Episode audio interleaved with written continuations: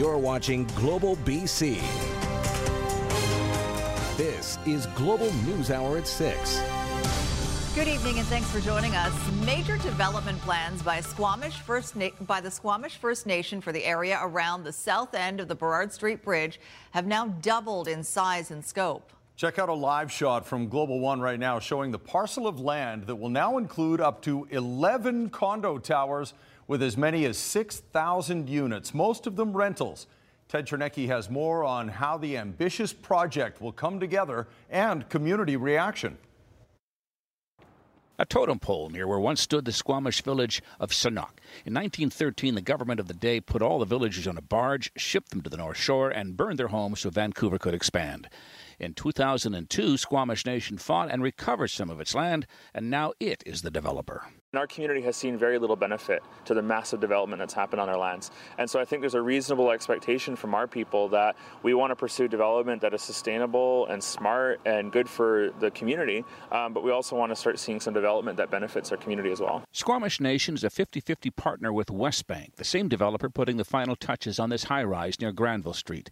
The tallest of the 11 towers proposed for the south end of Burrard Bridge is about the same height as Vancouver House. Squamish Nation had originally suggested suggested 3,000 units could be built here. Now that's doubled to 6,000. People might hear things like 11 towers and 6,000 units, but they might not really understand what that looks like or what that feels like. And so as we go out to the public and start to engage on some of the design concepts and show really where it is that it's going to be located, what it's going to look like, what it's going to feel like, people might have a better sense of actually how not shocking it is. This being reserved land, Squamish doesn't have to hold public consultations at all. In fact, the city of Vancouver will have virtually no say in what gets built here. It's good for the Squamish Nation in terms of uh, establishing roots back in a traditional community, provides housing, revenue sources, but it brings a lot of rental housing to the city. The vast majority of the 6,000 units will be rentals, and this will be a very public transit oriented project with only 10% of the units having a parking stall. I'm all for it. I just hope that they build in the infrastructure to go with it. Yeah. Uh, schools, we're already over capacity at the local school here. The, the, huge condos they have along False Creek on the north side, and this is just another extension of it. Squamish members must still approve of the project in a referendum on December 10th. Ted Chernecki, Global News. Now to the transit strike. More SeaBus cancellations today, all affecting the afternoon rush. And with seemingly no plans at this point to get back to the bargaining table, passengers are bracing for the situation to get worse. Our Catherine Urquhart is live with more on the impact, which is expected to spread to buses next for a couple of reasons. Catherine? Thanks, Sophie. Well, we're here at the SeaBus terminal in North Vancouver, and SeaBus has been hardest hit, at least so far. Today, six sailings were canceled. Over the past five days, more than 40 sailings have been canceled, and tomorrow, 14 will be canceled. Eight in the morning and six in the afternoon. Also, an overtime ban for mechanics means that bus disruptions could start as early as tomorrow. Now, today, the Premier weighed in, as well as TransLink CEO Kevin Desmond. Right now, it's it's just SeaBus, and if it goes further, we start affecting the lives of the people who rely on transit every day. Which is why I, I'm just appealing for the union and Coast Mountain Bus Company. Let's get back to negotiating. There's a deal to be made at the end of the day, and no matter how this this dispute plays out, whether it plays out tomorrow or, or some weeks from now, there's going to be a deal made. Let's figure out how to get to de- get to the deal uh, and not inconvenience and harm um, uh, people who are trying to get to work, get to school, and so forth on our transit system. I believe that uh, collective bargaining uh, should run its course. Uh, we're not, we have no plans to interfere in that. Uh, I'm hopeful that a resolution can be found quickly for the traveling public, uh, but at this point, uh, there's not a role for the province to play. At this point, well, Catherine, do we know, is there any hope at all right now of getting those talks back on track? Well, Sophie, minutes ago we heard from the union as well as management. They both say right now no new talks are planned. So, for now at least, this labor dispute continues. Back to you. All right, we'll see how it progresses. Thanks for that, Catherine. Vancouver City Council voted on a fireworks ban. We'll have more coverage of that coming up in just a moment. But right now, they approved the rezoning application for the site of the new St. Paul's Hospital as well. The approval enables Providence Healthcare to move forward with plans for a new health campus at 1002 Station Street in the False Creek Flats area. The new location will include a 548 bed acute care hospital, an outpatient center, a clinical support and research center, a public plaza and wellness walk, new roads, and a daycare, all expected to open in 2026. A new poll done exclusively for Global News shows the majority of Canadians think our country is more divided than ever. Keith Baldrey joins us to break down the numbers. Keith, what do they tell us? Yeah, that division was rather apparent in that bruising election campaign we just came out of, uh, Sophie. So we got our pollster, Ipsos, to test public opinion on just post election how divided are we in terms of where we think the country is headed. And not surprisingly, uh, Ipsos found that a majority of Canadians do think the country is in, uh, seriously divided, 59%. But it, it, changes when you look at individual provinces. It's really uh, a sentiment uh, most notable in Alberta and Saskatchewan with almost 80% there. BC is more in lines with Manitoba and on and the rest of the country, a slight majority there. On separation, a more serious issue, Alberta, 33% say they'd like to separate. That's up eight points from a year ago, and Saskatchewan close behind, up nine points. We caught up with our pollster, uh, Kyle who makes the point when it comes to separation and feelings of alienation, Alberta and Saskatchewan really stand out it's really just two provinces that stand out, and a lot of the other uh, uh, Canadians' attitudes towards division is reflecting what they see in Alberta and Saskatchewan. So it's largely about oil, it's largely about pipelines, it's largely about the uh, treatment of the energy sector, and it's largely about uh, the way that Albertans and Saskatchewan residents feel misunderstood, ignored, and isolated. So don't expect those feelings of uh, uh, alienation to dis- disappear anytime soon. Alberta Premier Jason Kenney, Saskatchewan Premier Scott Moe are really fanning the flames in terms of really turning up the anger at Ottawa, at least until that TMX pipeline is built, should it ever actually get to that, uh, that stage. Back to you, Sophie. All right, thanks for that, Keith. Keith Baldrey in Victoria. Now, on the subject of pipelines, a small group of activists shut down part of the Port of Vancouver, Washington today for several hours. The activists climbed up and chained themselves on the dock where a shipment of pipeline meant for the Trans Mountain Expansion project was set to be offloaded before being transported to BC. 25 kayaktivists were also in the surrounding water, rallying behind the climbers. After several hours, the protesters were peacefully removed and taken taken into custody. More water woes tonight following a year long investigation by more than 120 journalists, including from Global News. The conclusion hundreds of thousands of Canadians could be consuming tap water laced with high levels of lead leaching from aging infrastructure and plumbing. And while some provinces have a protocol in place for testing, Aaron McArthur explains why some feel BC's testing doesn't measure up. Drinking water at Trula O'Hare's home, a little awkward to come by. She fills up kettles in the bathroom. She won't use the kitchen tap anymore. I have to come in here, well, a couple times a day I'll fill up the kettle. O'Hare's water was tested by UBC journalism students. Results from when she first turns the taps on higher than Health Canada recommendations. The readings diminish as the stagnant water is flushed from the pipes.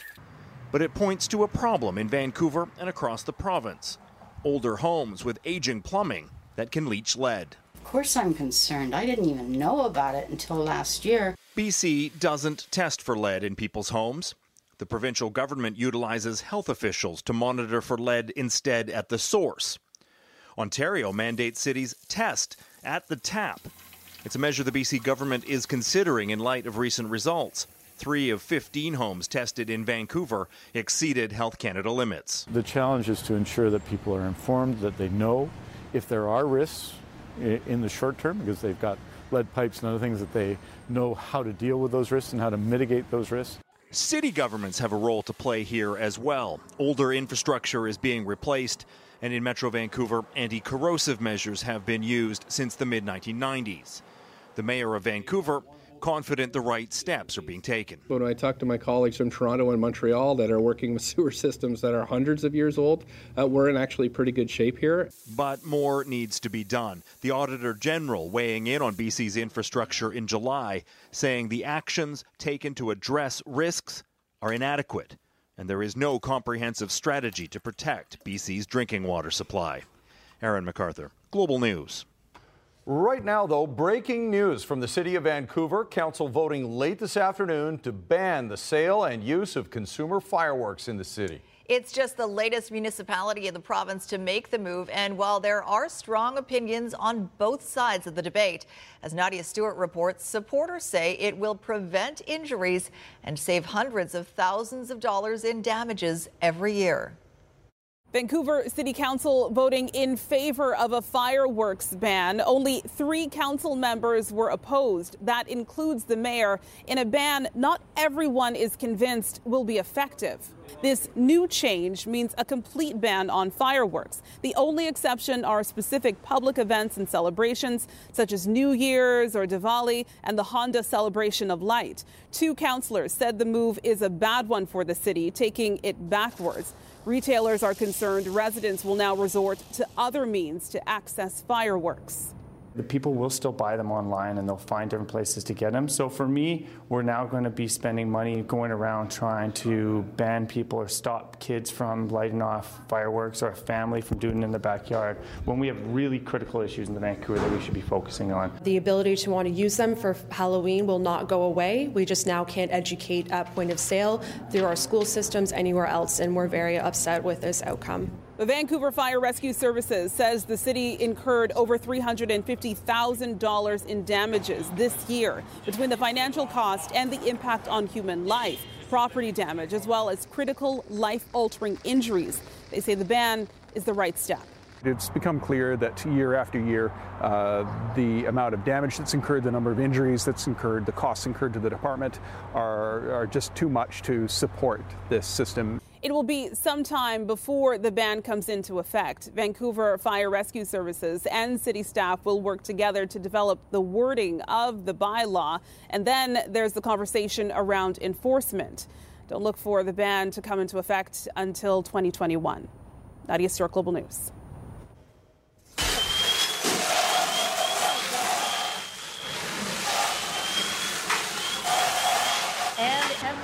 The dangers of fireworks, fire investigators now confirm this apartment fire in Surrey at 150th Street near 106th Avenue Halloween night was likely caused by fireworks.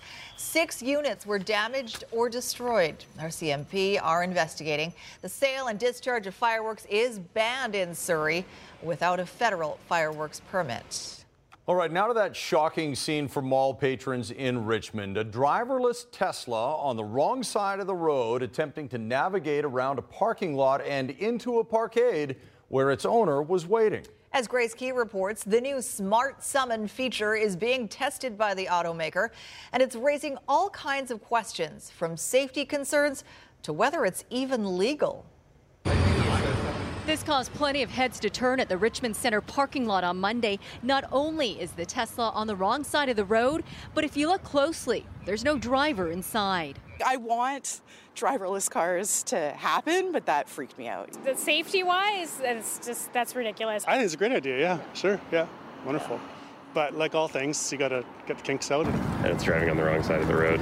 It's believed to be part of the electric vehicle's new Smart Summon feature. Introduced in October, it's getting plenty of play on social media with eager owners ready to try out the new command, but not always with success. oh my God. So we open the app, we go to Summon. Our own Sophie Lui demonstrated the feature on her Tesla. So I have to All keep right. holding the button to make it move, and if I let go of the button, it stops. It's oh supposed oh my to stop. God. That's Squire's car. You can summon the car from about 200 feet away for it to oh. pull up right next to you. Oh, As for insurance, ICBC says provincial laws do not permit driverless vehicles on our roads, adding the driver is responsible for the operation of the vehicle, including when the driver assistance is activated. If an accident had occurred in Richmond, the vehicle owner's insurance may not have provided coverage. In order to ticket somebody for a self driving car incident, the police would have to use a little bit of creativity. Though it can take time for the law to catch up with technology, one lawyer says police still have options. The Motor Vehicle Act has a provision that makes the owner liable for anything the vehicle does. And so the police will have to rely on provisions under the Motor Vehicle Act to ticket the owner as opposed to the driver. And with more than half a million users test driving this new technology in the first few days, get used to seeing more people summoning their vehicles in parking lots. It's okay. Grace Ke, Global News. The Victoria SPCA is looking for the public's help to care for a three month old puppy that was hit by a car. Mays suffered four broken bones in her pelvis and hips, along with a number of abrasions on her skin caused by road rash. They say she'll need about three months to recover from her surgery, and the cost of care, including physiotherapy, spaying, and vaccinations, is expected to top $12,000. A Salt Spring Island couple is taking a plunge and venturing into a new market for BC agriculture. As Kylie Stanton reports, they're the first in Canada to establish an olive orchard, hoping to make a business out of its green gold. It's an exercise in patience, collecting the fruit one piece at a time. It's special. I think we are lucky. To eventually harvest the grove. Beautiful. This 73 acre farm here on Salt Spring Island has the odds stacked against it. Too much water, not enough sunshine, not enough warmth, not, not a long enough growing season, basically.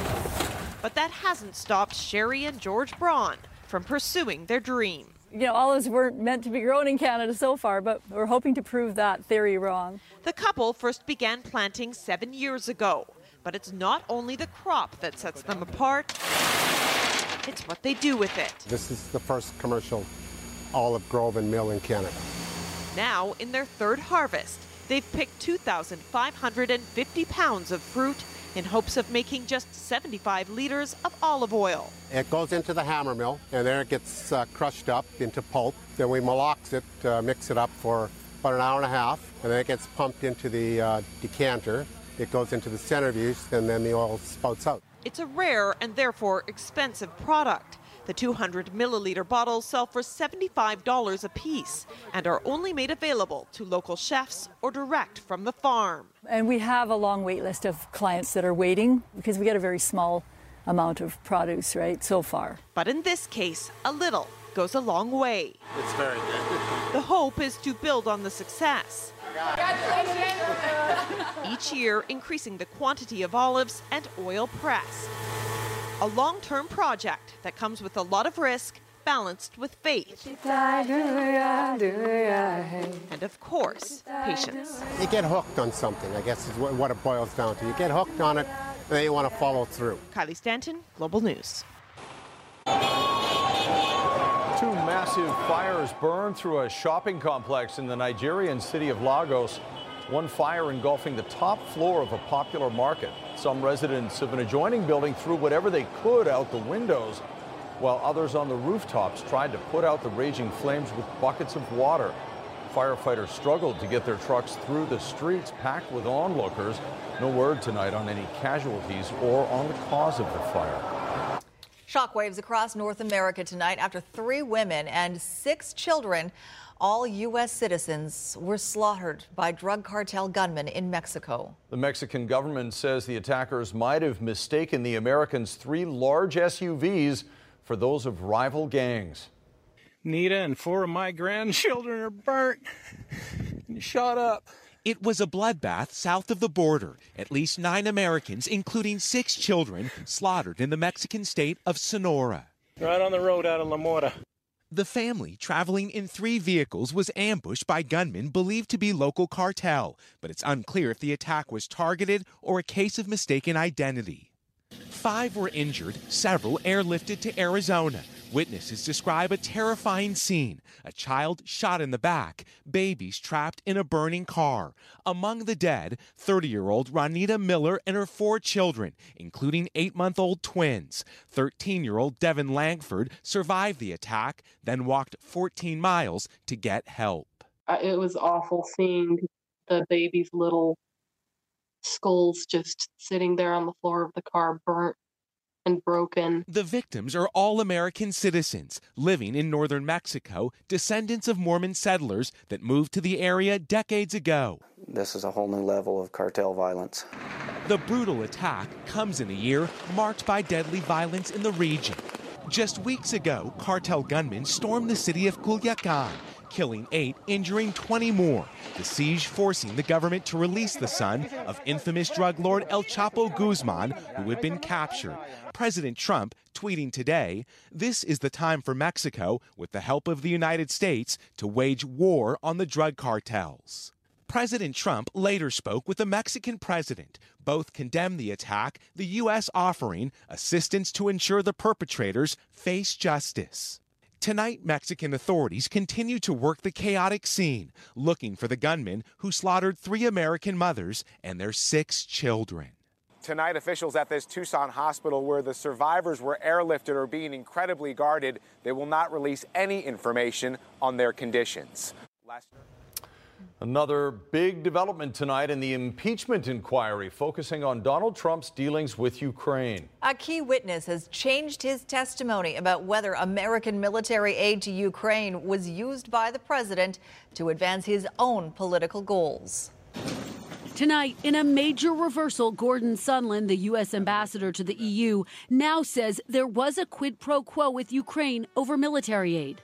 Sondland first testified he was not aware of one, but the former Trump donor updated his testimony this week with a three page written statement saying his memory had been refreshed after other witnesses contradicted him. Nearly six weeks after that July phone call between President Trump and Ukraine's leader, Sondland says he remembers telling a top Ukrainian official that Ukraine would not get military aid until it committed to investigating the 2016 campaign and the Bidens. Sondland does not tie President Trump to the effort. He describes a phone call where he asked the president whether the White House was withholding military aid to get investigations. Sondland says Mr. Trump told him, I want no quid pro quo. I want the president of Ukraine to do the right thing. Sondland says, I wouldn't say he hung up on me, but it was almost like he hung up on me.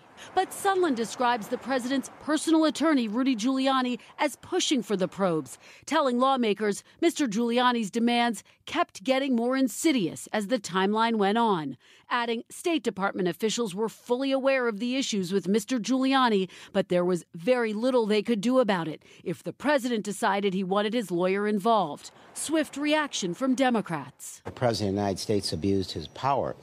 Everything you're seeing in this transcript fills in details. But in other transcripts released today, former special envoy to Ukraine Kurt Volker said he saw no evidence the president wanted to withhold a White House meeting unless Ukraine launched investigations. The answer to the question is no, Volker said. There was no linkage.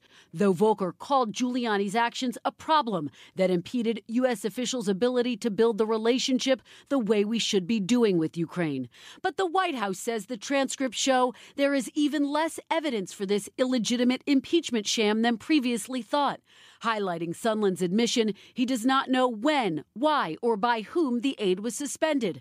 President Trump blasted Democrats overnight. While we are creating jobs and killing terrorists, the radical Democrats are going totally insane. Caught on video, a Boston man's ill advised attempt to stop his car from being stolen. Surveillance video shows the man walking towards a building before turning and sprinting back towards the street. After stumbling down some stairs, he jumps up and leaps onto the hood of his car as the driver speeds away. A few moments later, it's not clear if the driver is still on the car, it slams into some parked cars. The car's owner was taken to hospital, but with non life threatening injuries. The suspected thief got away.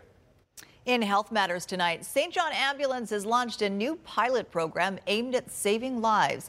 The organization has unveiled its first publicly accessible automated external defibrillators, one at Oakridge Center and one in Surrey. The AED station will be kept unlocked and will be accessible 24 7. The cabinet will also contain a naloxone kit. Experts say CPR paired with an electric shock from an AED can increase the chance of surviving a cardiac arrest by 90%. That's what I hear all the time is, you know, if we have AEDs that are accessible outdoors, that they're going to be stolen. But actually, we know from other countries such as Europe, uh, Australia, um, definitely in England, that they have publicly accessible AEDs and they're not being stolen. The risk level is actually quite low. St. John Ambulance says it would eventually like to see hundreds of public AEDs across BC, including in provincial parks and playgrounds. A new BC study suggests cannabis might help improve treatment of post traumatic stress disorder. Researchers from UBC and the BC Centre for Substance Use analyzed data from more than 24,000 Canadians with PTSD, and they found that those who didn't use cannabis were more likely to suffer from depression or have suicidal thoughts. Researchers say the results suggest that cannabis may have therapeutic benefits for those with PTSD, but they do warn further studies are needed. And new UBC research says birth control might be out of reach for many women. The study found that young, low income women in Canada are much less likely to use the pill simply because they can't afford it. Canada is one of the only countries with universal health care that does not also have universal access to contraception. Six rare fossils found in BC and Washington state have now become part of the official archaeological record of our region. Linda Aylesworth tells us why they now have scientific names and what that means for the study of BC's prehistoric past. Here's a good example. Dr. Bruce Archibald is a paleoentomologist. Oh, I think this is an earwig. He studies ancient insect fossils, the perfect combination of two childhood fascinations, one being insects. I was completely knocked out by how great they are. The other, fossils. The thing that impressed me was that they're real. They're not made up. They're not like dragons or fantasy things. That he chose to research insects over dinosaurs makes him a member of a very exclusive club. There are not very many of us, that's correct. In North America, I think we could all fit into an elevator without uh, bumping elbows. When he's not at Simon Fraser University, Dr. Archibald is often in BC's interior, in places like Cache Creek, where there's plenty to keep him busy. When you're out in the field and you're splitting the rock, you never know what you're going to find. That's why I call it like scratch and win. In uh, three weeks, I think I found something like 300 new species, something like that. So here's a beautiful wing. But it's the fossil of a 53 million year old dragonfly that's his greatest find. Well, it was great to find a fossil dragonfly because they're actually quite rare. He went on to find more dragonfly fossils, not in the field, but at various museums. And they go, oh, yeah, we need someone to work on them. Here, come over here and look at these. Not only did he look, he identified eight previously unknown species, six of them well enough preserved to be given scientific names. None of them his name. Well, if people don't name things after themselves. That'd be kind of weird, you know. Let's see what's over here. His reward, the joy that comes from doing what you love. It's wonderful to be able to go out to a uh, basically a, a, huge understudied region and, and be participate in what's essentially the golden age of discovery, which is what it still is for fossil insects. Let's see who's over on this guy. Anyone charismatic? Plus, it's fun. It's scratch and win all the time. Linda Aylesworth, Global News. Fossilized wow. scratch and win. Wow. A couple of sheriff's deputies in California are confronted with a dicey rescue of a dangerous local known as T-shirt why they were more than a bit nervous after the forecast. All right, let's bring Christy in now with a look at uh, what to expect as we head into midweek. Christy? Chris, so an eerie start to the day in Pitt Meadows, as you can see here. Yes, a fair amount of fog, but it lifted, and we were left with a more cloudy day with a low-level cloud. But that wasn't the case in Seattle, where the fog certainly did linger. You can barely see the space needle there.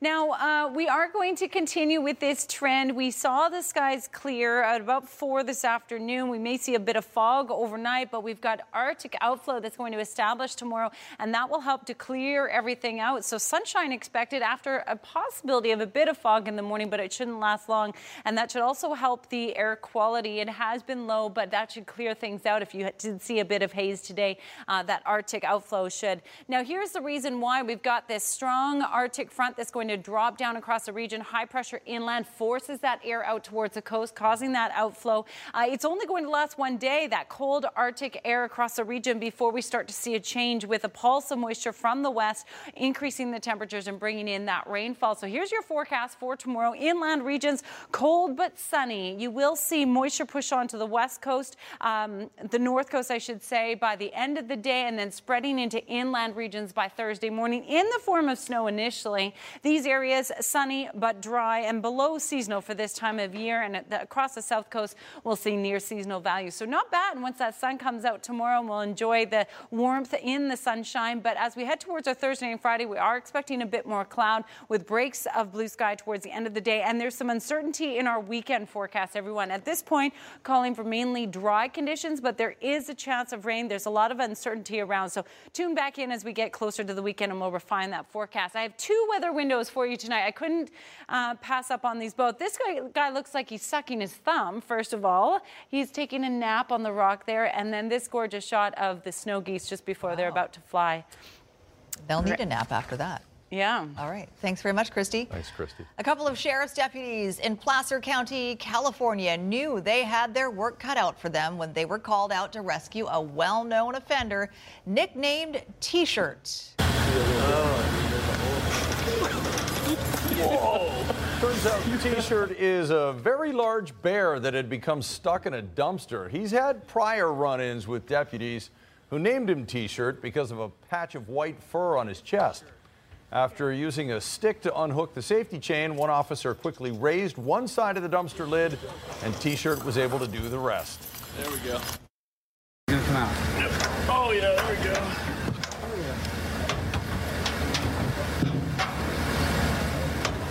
Come on, attaboy. Good boy. Good. Go. He's T-shirts. massive. He's been eating yeah. well in those dumpsters, sadly. He's going to need a shower I think he goes to sleep for the winter. oh, my. All right, Squire, how are you? I always wonder when they go to sleep for the winter and they talk to each other. When are you getting up? I'm going to set my alarm for March. What about you? Mm-hmm. I think I'm going to sleep until April. Wouldn't it be nice? what do they that dream works. about? A mother uh, and father's dream. Is this going to be bad for the Cowboys?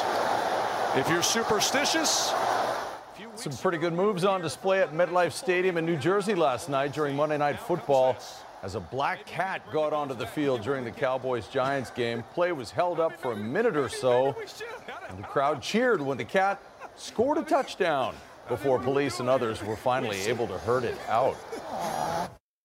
Oh, there he goes. Ladies and gentlemen, Felix has left the building. It was actually bad luck for the Giants. It was a Everything lot of bad luck. turned around after that. It wasn't the Cowboys who got the bad luck. It's oh. true. There's a video from years ago when the uh, Kingdome was around mm-hmm. and a cat got on the field and some guy had to try to take the cat off the field. Oh, oh no. he had a bad day. Oh, no. the cat got the best of him. Uh, the Canucks lost their first two games in October, and everyone was saying, oh, here we go again. And then they were pretty much the winningest team in the league after that. And there were a lot of reasons for that, but basically, their best players have been their best players. I know it's an old cliche, but you need it. Uh, if you were handing out grades for all the players in October, nobody would get a bad grade, I think, but there'd be a lot of A's. Bo Horvat would get an A. The entire first line would get an A. I'd say Quinn Hughes, Alex Edler, Chris Tanev get A's. Both goalies, and this might be the most important thing, get A's. They've been getting scoring from everywhere. Brandon Sutter, five goals. Jake Virtanen, four. Tim Schaller, four goals. He didn't have four goals in warm up last year. Every forward except Loui Eriksson and Tyler Motte have scored. But for all the scoring they have done in the first month, perhaps their most impressive numbers have been on defense. If I'm not very much mistaken, only one team scored more than three goals against the Canucks in a game, and that was Washington, who got three goals, three, in the final period. A lot of our success offensively has come from just playing really good defensively. Um, obviously, we have to bury our chances when we can, but I think uh, our our defensive play right now is fueling our, our offense, and I think that's why we've been so successful, and we got to keep that going. Keeping it going is the Canucks' biggest challenge here in the month of November, beginning tonight against the defending Stanley Cup champs. Vancouver has 13 games in front of them, and of the 13, all but three of those games are against teams that they're going to either have to battle alongside or beat out for a playoff spot come April.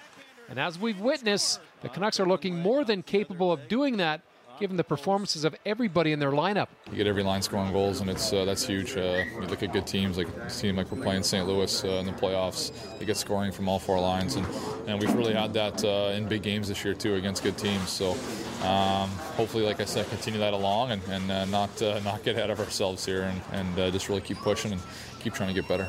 Miller's rob. Pettersson scores. Heading into the season, we all knew who'd be scoring for the Canucks. The dynamic duo of Elias Pettersson and Brock Boeser are currently 1 2 in team scoring.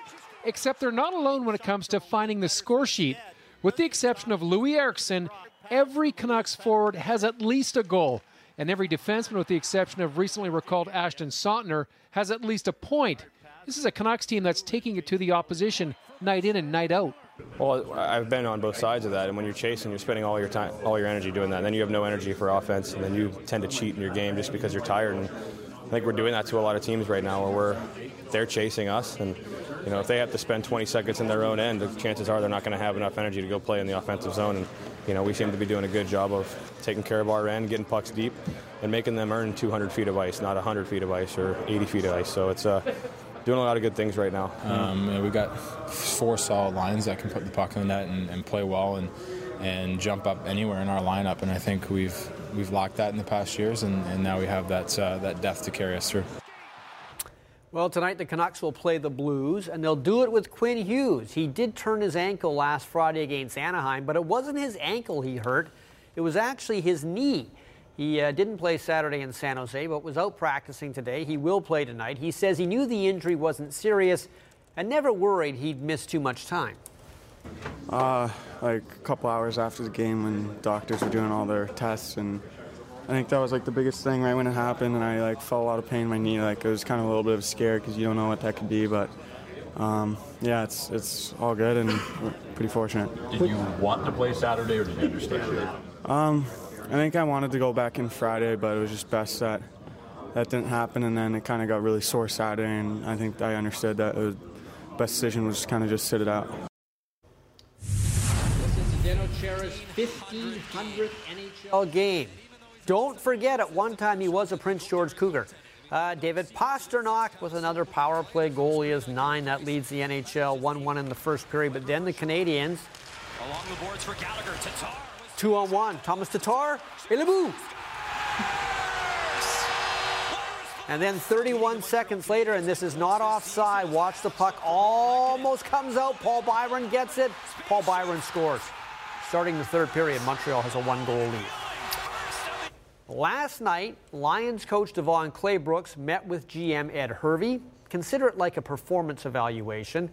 Uh, talking to people around the Lions, there is no consensus as to whether they will keep Claybrooks or not as the head coach. Some say maybe he'll be fired, others say no, he'll get another chance. Whatever it is, we should know before the week is out. We do know Cam Newton is out the rest of the year with a foot injury that just won't heal quickly enough. At one time, this news would have been devastating for Carolina, but Newton has lost the last eight games he has played, and he's not the player he used to be. He was a former NFL MVP, but that seems like a long time ago. He is third in all time rushing yards for a quarterback and has 50 rushing TDs, which is the most ever for a QB.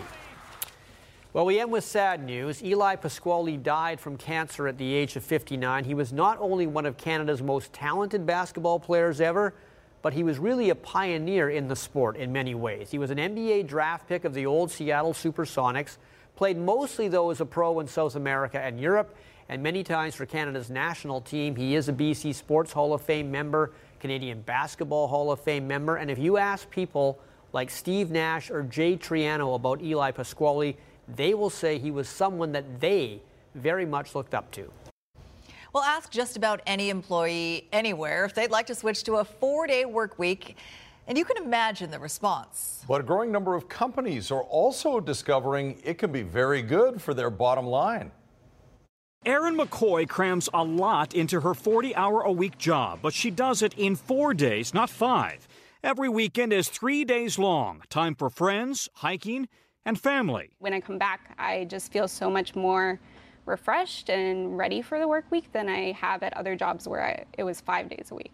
Graphic designer Killer Visual Strategies switched to four day work weeks five years ago after noticing productivity plunged on Fridays.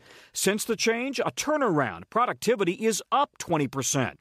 Employees choose whether to take Mondays or Fridays off. Our goal was really focusing on bringing down that uh, burnout and that stress, but we, we really weren't expecting to see such a boost in productivity. Nationwide, 17% of employers offer the chance to compress the work week, squeezing the same number of hours into fewer days.